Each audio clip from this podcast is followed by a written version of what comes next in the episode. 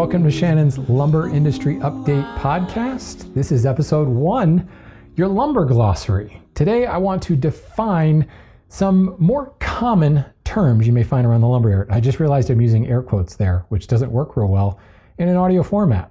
Yeah, what are you going to do? Well, there's a lot of you that have been to lumber yards a lot, and you may understand some of these more common terms. If that's the case, I'm hoping to kind of define a few of them and talk a little bit about the history of some of them. So we're not just using the terms, but understanding where they come from and why they are used. The lumber industry is full of all kinds of weird things that really have no cognates outside the industry. Every industry has its insider terminology, but I think the lumber industry as a whole has done everything they can to perpetuate that terminology and in many ways, maybe even make it harder for its customers to understand what's going on. Uh, maybe that's a little bit of bias, but we'll get to that. For the most part, though, the terms that we're going to be talking about, we're talking about hardwoods. Softwoods and their terminology, that's almost an industry unto itself. The softwood industry really is focused on construction materials, the 2x4, 2x8, 2x6 type things, and the species isn't nearly as important. When you start talking about technical softwoods that are of a higher grade, uh, northeastern white pine and cypress and things like that, they actually tend to be treated more like hardwoods and how they are labeled, inventory, uh, dried, treated, all that stuff. So even though technically from a botanical perspective, cypress is a softwood, you will actually find that it's treated more like a hardwood in the industry. So I'm not going to go heavily into that softwood side of things because of the fact that it really is a very different and frankly very confusing and it mostly relies upon the, the various grades and structural tendencies that come to the construction trade. There needs to be certain structural traits for a 2x4 in order to be a 2x4 or your wall may fall down. So again, we're going to be talking primarily about hardwoods today. I also want to talk about the differences between a wholesaler and a retailer. It's not just the size of the order. And there are a lot of lumber yards out there that are listed as wholesale only. And I know as a weekend woodworker myself, it used to be so infuriating to me. I could see all this lumber and yet I couldn't have access to it because I was not a wholesale customer. That is changing and it's changed a lot with the advent of the internet because the internet really doesn't care how big your order is. You can find any lumber yard and you can call up that lumber yard and say, I need X board feet of lumber. Ha, board foot. There's another term we'll get to in a minute. Well, now that homeowners and contractors and architects and high end builders and low end builders and boat builders and guitar builders and all these folks basically have the same access to your inventory where in the past you may have only been able to have access to that uh, inventory through a retailer, through a middleman, back to the distributor. So, wholesalers, for the most part, are one step up the supply chain from your retailer. They don't really have a showroom. It's not really a place where you would go and dig through the stacks and find whatever board you're looking for. But that's not always the case. A lot of wholesalers, dependent upon who the customer is, will allow for this because maybe they are buying a larger quantity or maybe they're looking for very specific things and then buying a bunch of other uh, random lumber after that. For instance, we have several boat builders that come to our yard that sort through very specific packs of teak. They're looking for teak cover boards, is what we call them. Cover boards are very wide, very long boards. The cover boards on a boat are the boards that run along the starboard and port rail and run the length of the boat and come together um, uh, well, come to start together at the bow and come all the way together to the stern. So in many instances, you want a wide board. On the nicer boats, that wide board is actually cut down the middle and split to, to port and starboard. So you've got matching, almost like book match grain on either rail of the boat. These boat builders will come and they'll sort through stacks of lumber to pick out just the right cover boards for their yacht but then while they're there, they'll end up buying, you know, 1,000, 2,000, 10,000 board feet of random width, random length teak in a certain grade. That is one of those acceptable things you may find in a wholesale yard. You may also find wholesale yards that will allow the, the small woodworker to come in and say, um, you know, sort through some, some cherry to find the boards they're looking for. The same rules would apply there where you want to, if you unstack anything, you want to stack it back. The difference between the retail yard and the wholesale yard in this case is you can't just show up unannounced at a wholesale yard. In many instances, the wholesale yard, first of all, they're not insured for walk in traffic, and there are forklifts and lots of dangerous things running around all over the place. There's not even really parking for the retail customer. And I'm speaking specifically here of the wholesale yard that I work at and many of the others that I deal with. It's just not the place where you just kind of show up. Or if you do show up um, without b- being announced, you kind of wait in the waiting room while people go around and try to find some material. And you may actually end up waiting for a while because there could be 100, 200 orders ahead of you. And the guys with the forklifts who actually bring the material out have a big long list of stuff that they're already pulling. So if you do have a wholesale yard nearby that you do want to shop at, call them and tell them what you're looking for. And more than likely, they can pull out a pack of lumber and set it aside and say, okay, when are you going to come in? I'll be there at 11 o'clock on Tuesday. Great, we'll have the lumber waiting for you. You can go through it, pick what you need, and when you're done, stack it back neatly. And then at the end of the day, that lumber yard will then take that lumber and put it back into the sheds. This is very possible, but it requires that advance notice for the wholesale yard. Now, there may be some wholesale yards that'll say, hell no, you can't do that. If that's the case, you take your business elsewhere. A retail yard, on the other hand, is going to have racks of lumber where you can go through each board. Some of the retail yards store their lumber vertically, others store it horizontally where you're looking at the end grain. And you can go through and pick out everything you're looking for. You have access to all the boards. In some instances, they may have some overstock that's stacked up somewhere else, and you've got to get somebody with a forklift, but you don't have to call ahead. You can come in and just buy on the site. The other difference, the retail yard is probably going to go ahead and have a price list, and they're going to list their prices by the board foot, or in some instances, by the linear foot. We'll get to those terms in just a minute. The wholesale yard doesn't really have price lists. And this may tick some people off, but the prices, it depends. Because there's such a large volume of lumber at a wholesale yard, certainly there will be price breaks based upon the size of your order. But there are many, many, many things that affect the, the price of that particular uh, species. Thickness certainly comes to mind. Eight quarter lumber is more expensive than four quarter lumber. We'll get to those quarter terms in just a minute. Width can play a factor. A board that's wider than eight inches can be more expensive than a board that's six inches. A board of a different grade is going to be more or less expensive than another grade. How much material is left in that pack of lumber? So if you have a pack of lumber that's that's on inventory as a specific SKU number, and there's 120 board feet in it, you want to come buy 80 board feet. Well, if you buy 120 board feet, and in other words, we don't have to break that pack and put the remainder back in lumber, you probably can get a better deal on it. On the flip side, if there's a pack of 500 board feet of lumber and all you want is that 80 board feet, you go through it, you pick out the choicest boards. Well, that pack, say that pack is listed as a first and second or FAS grade lumber. Not every board in that pack is necessarily FAS, it's an average of the boards in the pack. So if you pull all the FAS boards out of there, what's left is a lesser grade material that can actually go down in price. And this can devalue the stock a little bit. So that wholesaler is looking to try to sell as complete a pack as they can so they don't end up with a bunch of packs that are, you know, less than grades or have all the, the nice stuff picked out of it. Now, I'm probably over exaggerating this. Certain wholesale yards are going to, depends on how they buy, they're going to buy a lot more random width, random length packs. The higher end wholesale yards are going to be specifically buying a width spec and a length spec and looking for a high percentage of a certain grade. But that's not the same across the board. It really depends upon who that wholesaler is buying from and if it's an exotic or a domestic board. So, this is a topic for a whole other podcast. What are the things that affect your pricing, and what are some maybe tips and tricks to allow you to get better pricing? That's something for the future. Hopefully, I just whet your appetite on that. But let's talk a little bit about what I just said domestics versus exotics. This may be pretty obvious. If you're in the United States, domestics are materials that are grown here in North America. Exotics are materials that come from any of the other, well, I was going to say six continents, but there's really no lumber coming out of Antarctica. So the other five continents, anything that's not North America. Now, if you're in Australia, obviously Australian woods are domestic and US woods are exotic. But you will hear a lot of lumberyards referring to domestic and exotic. And the reason I bring this up is there are actually different grading systems for domestic and exotic lumbers, just like there are different grading systems for hardwoods and softwoods. Now, I skipped over that before, but let's talk about this. Hardwoods are woods that, for the most part, lose their leaves. These are deciduous trees. I say for the most part because there are some hardwoods that are evergreen. Magnolia comes to mind because I'm looking at one outside my window right now. Softwoods are your evergreens, the trees needle bearing, coniferous, meaning they, they have cones. Um, of course, they have cones, they're coniferous. The, your, your evergreens, your pines, your firs, your spruces.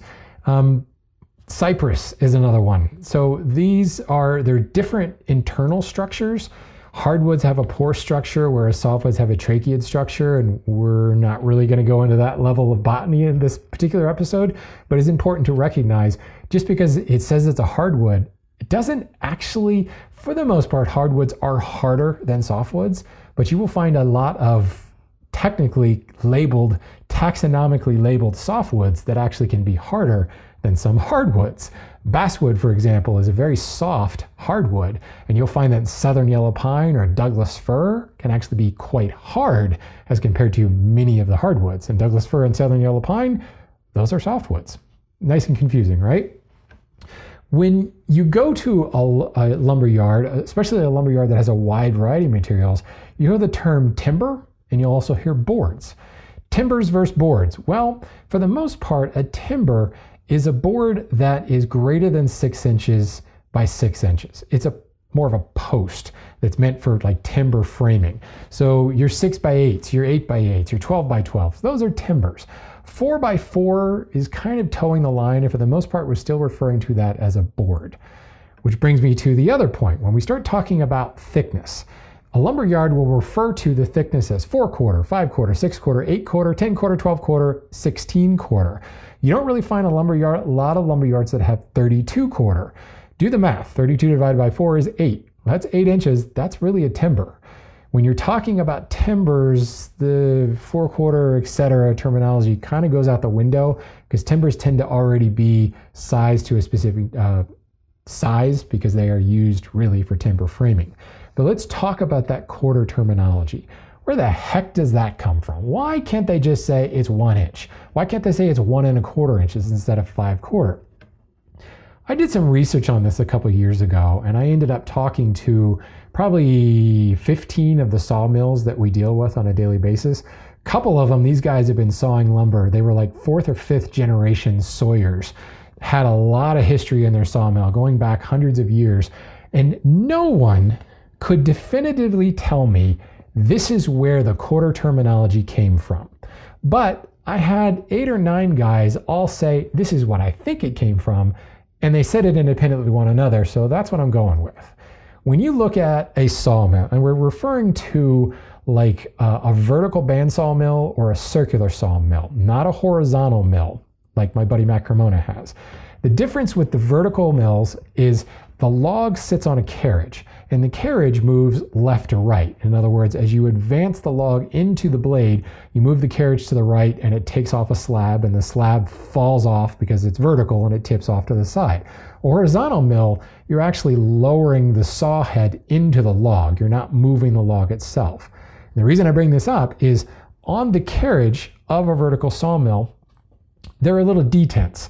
Imagine a miter saw, whether powered or, a hand miter saw. There's little detents that click the saw the carriage in place at 90 degrees. And then there's one that clicks it in at 22 and a half degrees and 45 degrees. Those little detents are on a log carriage that stop right at a quarter of an inch. And then every quarter inch thereafter there is a detent. So the sawyer when he wanted to saw one inch thick lumber he pushed the log carriage out to the fourth quarter the fourth detent. Fourth quarter four quarter and that was one inch lumber you needed one and a half inch lumber, you pushed it out to the sixth quarter or six quarter lumber. And this is where this comes from. Now, again, if there's someone out there who could say, that's wrong, this is where it came from, I would love to hear it because I seriously put a lot of research into trying to figure this out. And the, the term is so old, going back several hundred years, that there really was no one that could tell me for sure this is what it comes up with. But even today, even though there's more band sawmills being used than circular sawmills, those vertical mills still have that detent system every quarter of an inch on the track.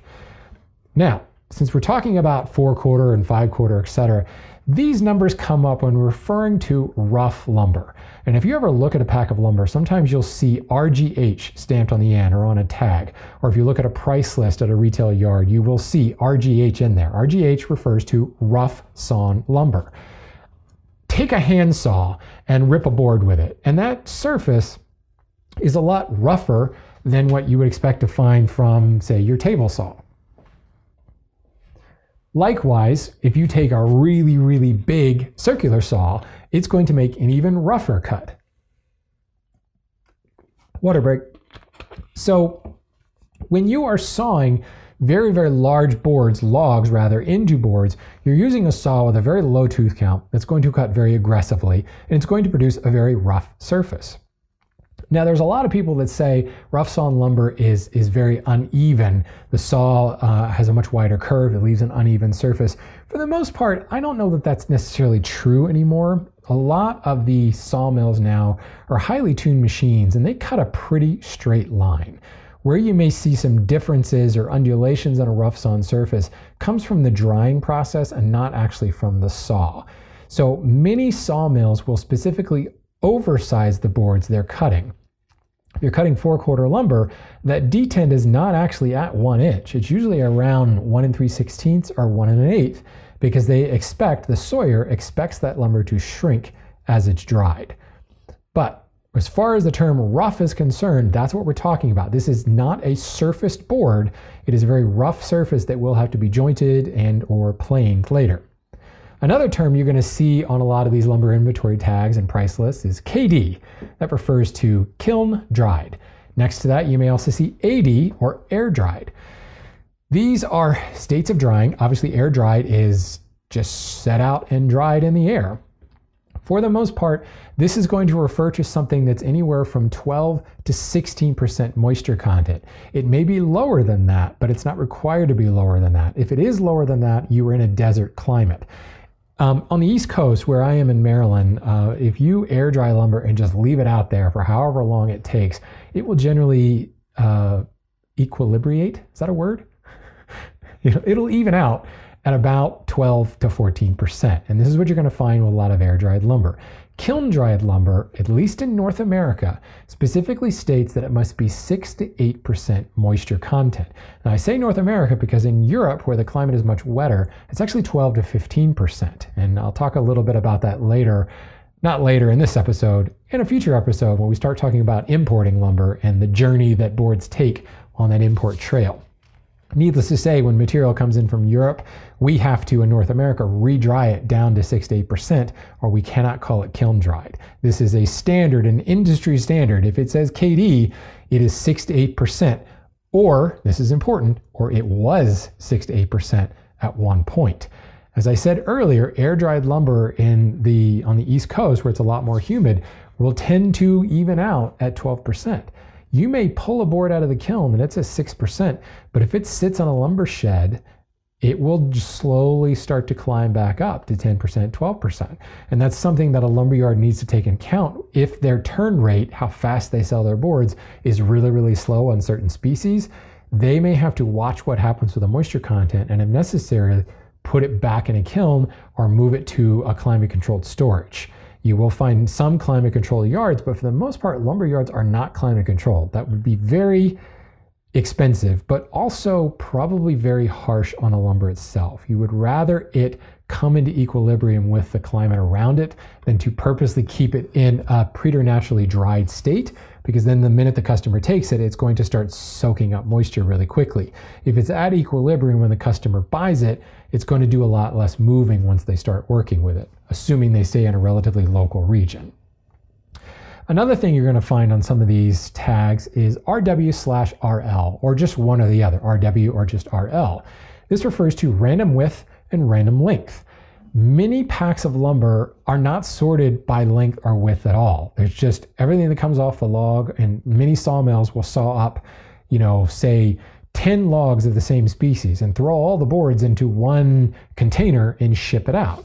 And there's no uh, attempt to keep track or sort anything. A lumber yard will buy random width, random length because you can get it a lot cheaper because that extra labor that's required to sort material or saw to certain lengths or widths is not done. You're just sawing what comes out, you're, excuse me, you're just stacking what comes off the log, what comes off the saw carriage, throwing it in a container in the back of a truck, and you're buying it that way. It's just a way to cut out some additional labor and save some money. The lumber yard may put on a rack and say this is random width random length. It's up to you to spend the labor hours to to sort what you're looking for. Or some lumber yards will buy random width and random length to save money do the work on their end where they can control quality and grading a little bit more or recognize that maybe there's some more material that are more effort like drying that needs to happen or surfacing before it actually becomes available for sale for the customer. That's up to that particular lumber yard what they want to do, what kind of material they want to present to their customer. Now, dimensioning of these boards, and I got into this in Wood Talk one time and caused a little bit of an argument, but in the industry, dimensions of boards are always thickness by width by length, four quarter by six by 18 feet. You will find that some people like to put the length first. Marc Spagnuolo, I'm looking at you. This is also pretty common out west. So maybe it's not entirely Marc's fault because he was in California and Arizona for a while. But for the most part, every single lumber yard that I have dealt with in the 10 years that I've been working for McIlvain Lumber has always referred to it as thickness by width by length, four quarter by eight by eight. And the reason that I, I specifically use that example, four quarter eight by eight, is you could transpose those numbers and eight inches and eight feet could be very different things. So I bring this up because when you are actually looking to buy some lumber, it's important that you and your lumber dealer understand exactly what you're talking about. And if you're transposing those widths and lengths and thicknesses a whole bunch, it can get very confusing very quickly. So try to keep it within that thickness by width by length dimension when you're talking to people. So that brings me to some of the shorthand you may see.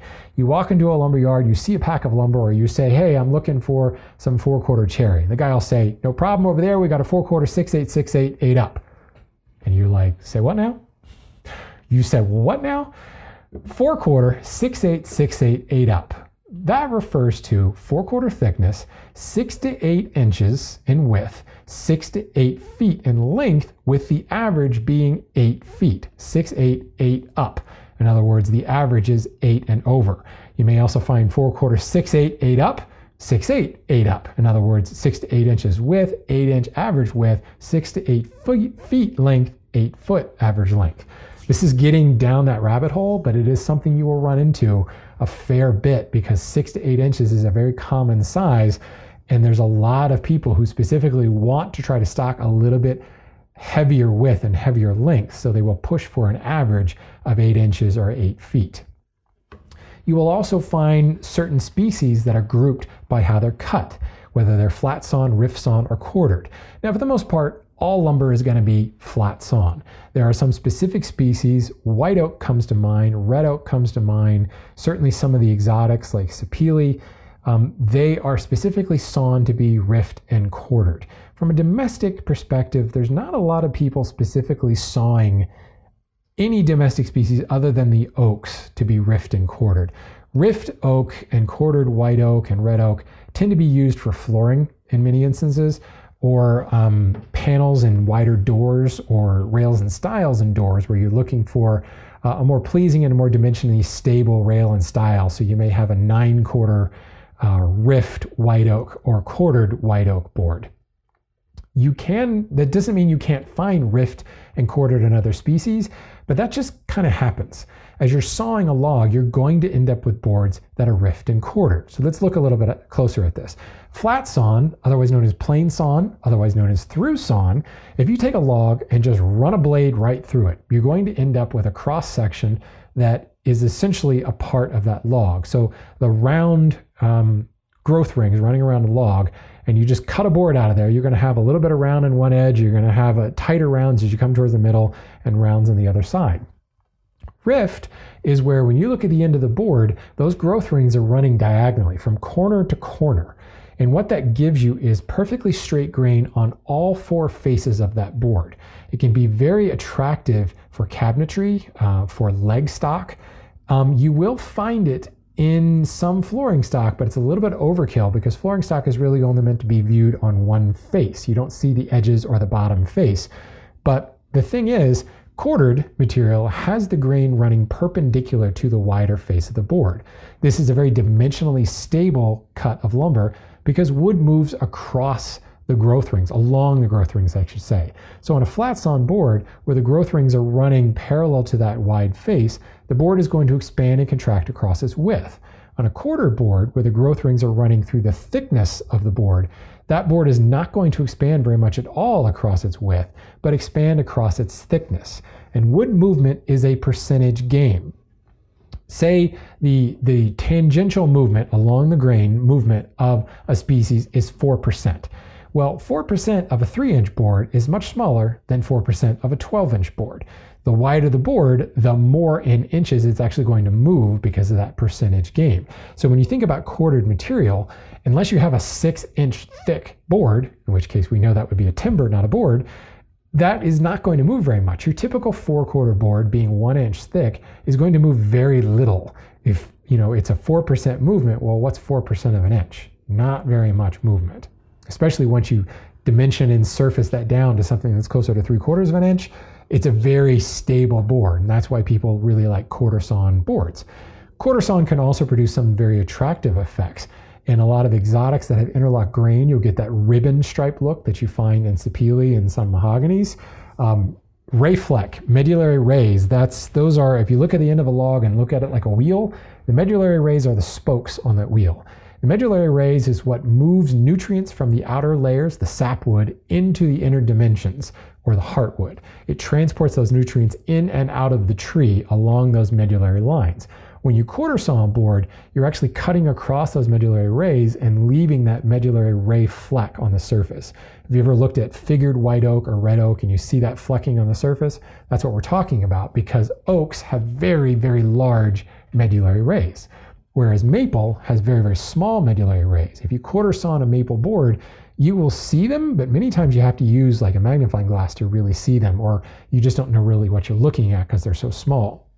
But as I said earlier, you can still find quarter sawn cherry or rift sawn cherry or quarter sawn maple or rift maple. Those just happen as they are sawing up the log.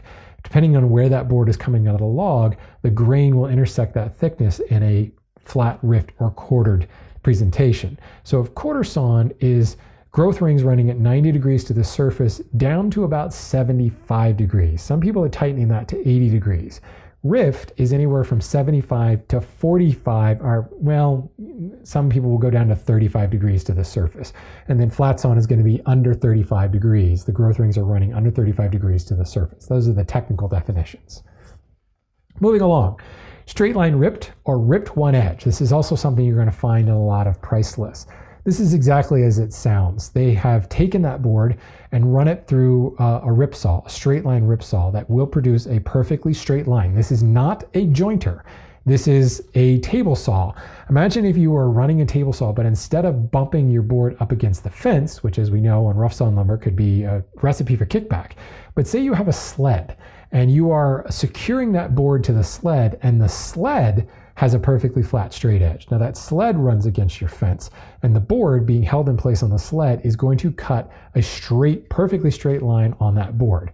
This is what a straight line ripsaw does. It's essentially a carriage that runs through saw blades.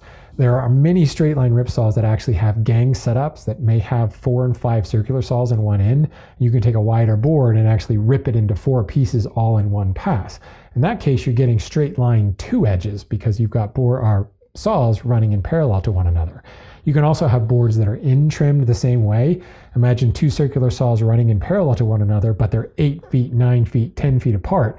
And as you run the board through, it's actually cutting it exactly to eight feet or, or whatever that distance is that you've set up on the end trimmer. This is something that is can be advantage to a lot of lumber, especially in wider boards that may have live edges or bark or wane on the edge. If you can straight line rip it, you've got a reference edge that you can work off of. Skip planing is something you'll hear a lot of. When you run a board through a planer, say you've got the planer set for like a light cut. You know, in, in a wood shop like mine, a light cut can be a 64th of an inch. a light cut at a commercial lumber yard is like 16th of an inch, maybe an eighth of an inch. Um, if you have a board that has a fair amount of bow to it, uh, or cup to it, you'll have areas where the planer knives actually skip over the surface because the board is too low for that particular setting. When you skip plane a board, you just run it through, and whatever comes out the other side, whether there's rough sawn skipped areas left or not, you will sell the board as is. This is just a quick way to kind of quickly get some some surface to the board, give you a little bit of a reference surface, but not go so far as to remove everything and get a nice pretty surface. Skip planing is something that um, can save you a little bit of money. Personally, I don't understand it much because most people take that board and then go and plane it even further. And I think all of us would rather buy the rough lumber and plane it ourselves and control that quality control than having a board that's hit and missed. That's another word for skip planing is hit or miss planed it's just one of those things that's left over from the lumber industry that I imagine will probably start to go away as quality demands continue to go up. Um, while we're talking about surfacing, other terms you will hear are S4S, surfaced on four sides, or S2S, surfaced on two sides. And this is when you run it through that planer and you get that nice surface, then you flip the board in for end and run it through again. You now have two faces that are surfaced and parallel to one another. S4S, you have four surfaces that are parallel to one another and square to one another. S4S is a very different process than S2S. There are many planers that actually have knives on both sides and can cut two faces at the same time, but for the most part, the industrial planers is the same as the planer you, may, you or I may have in our shop, where it just planes one surface at a time. S4S actually requires a molder. There are four cutter heads, at least four cutter heads in this instance. And as a rough board is passed through, there's a cutter head cutting the top face, the bottom face, the right edge, and the left edge all at one time. This is a molded product that comes out that is perfectly flat and square on all four edges. I shouldn't say perfectly. If there is a long bow on that board, that bow will still be there. This is not a jointer. This is a planer or a molder, uh, molder acting very much like a shaper or a router, where you've got rotary bits that are spinning in here. Um, if you are producing a complex molded profile like a crown or some sort of stacked fluted molding or something like that, you may bring six or eight different cutters to bear on that one pass. So you're actually coming, starting with a rough board and coming out with a finished board on the other end. Some instances, there are two uh, rotary knives doing the same cut, but one's a little bit deeper than the other one, so you're not taking off too much material. In other instances, all eight of those blades are doing a different part of the cut. You're ending up with a very complex uh, molded profile that comes out the back side. But even that S4S board is still listed as a molded profile board. The reason I bring this up is S4S lumber will be more expensive, maybe not substantially, but certainly noticeably more expensive than S2S because there's a lot more setup that goes into it. You're also ending up with less variety in your boards. If you have a lot of random width lumber, you can't just take and, and you've got a, a, molder set up to give you a six inch wide board. You can't just take an eight inch board and shove it in there that's going to be too much material to take off. So somebody's got to go and straight line rip that to closer to six inches so you're not removing so much material. Likewise, the thicknesses all have to be kind of the same. So anytime you're changing the setup on a molder, there's a fair amount of time that's involved in setting that up. And anytime you have to stop and change things, that affects production and can run up the price. So now let's talk about board footage. Board feet, linear feet. This is the one that confuses a lot of people. In simple terms, a board foot is a cubic measure. It's a measure of volume. A board foot is one foot long by 12 inches wide by one inch thick. And the reason that this started, and for the most part, when you go to a lot of wholesale yards, you won't see things listed in board feet, but MBF or per thousand board foot. MBF stands for thousand board foot. Because a pack of lumber, say 500 to 1,000 board feet, or one MBF. 1,000 board feet would be one MBF. That is a cubic measurement, and that cubic measurement takes up a certain percentage inside a tractor trailer or inside a shipping container on, on a ship. We know that we can put X number of board feet based upon volume, based upon volume and weight into a shipping container and bring it across the roads of North America or on, a, on an ocean liner. All of that material is brought in by volume, and the grade and the widths and the lengths and all that stuff in between can be very mixed. But the outer cubic dimension of that has a certain dimension and a certain weight based upon the dryness and the species of that. It simplifies the shipping manifests a lot more when you're working in a cubic volume, and that is really why the lumber industry was always referred to things as, as volume rather than square or lineal dimensions. And that has just perpetuated through the centuries. And I said this on Wood Talk um, about a year ago, but I'm a firm believer that the board foot and its terminology is actually a dying thing. We're finding less and less people truly understand what that is, and the only people that really understand it are lumber industry insiders. And frankly, if none of your customers understand what you're talking about, and you're trying to sell them something in that particular unit and they don't understand it, the only thing that results from that is the customer feeling like I just got taken for a ride. And the more savvy lumber yards, and you'll see this on a lot of retail yards, are starting to price their boards by the board or by the linear foot. And if you have an eight foot long board, that's eight linear feet. Go to like a Home Depot or a Lowe's, and you'll notice all their hardwoods are pl- priced by the linear foot, not by the board foot, because nobody at a Home Depot or a Lowe's, including the employees, knows what a board foot is, nor are they equipped to measure what that board foot is. So, yes, when you start shopping at, at quote, real lumber yards, they will be speaking and their price list will be phrased in a board foot perspective. So it's important that you understand what a board foot is. The rule of thumb I like to use is a six, um, four quarter by six by eight board is going to be four board feet. Simple, because it's six inches, it's half of that 12 required for a board foot. So you take your total footage, divide it by two, eight divided by two is four, four board feet. An eight quarter by six by eight foot board is going to be eight board feet. If you just memorize those two things, you pretty much can get close to your board footage um, just picking the boards out. Lumber, the, the lumber guys that are there are certainly going to help you. You can also bring along any kind of calculator to help you calculate your board footage. But I'm, I really, this is a topic for a future episode. I know I keep saying that, but hey, we're on the first episode. There's lots to talk about. There's going to be a real shift, I think, in many of you who listen to this podcast and how you're going to start shopping for lumber. And I want to give you some tips to make things a lot easier for how you shop for lumber. Long story short, showing up saying I need 20 board feet is probably not the best way to do this. You can get 20 board feet, but I think you'll end up being more disappointed than you are happy with that. So it's important that you understand what a board foot is and understand what a linear foot is and why that volume, volumetric measurement is there why it's still there, I can't really answer other than stubbornness.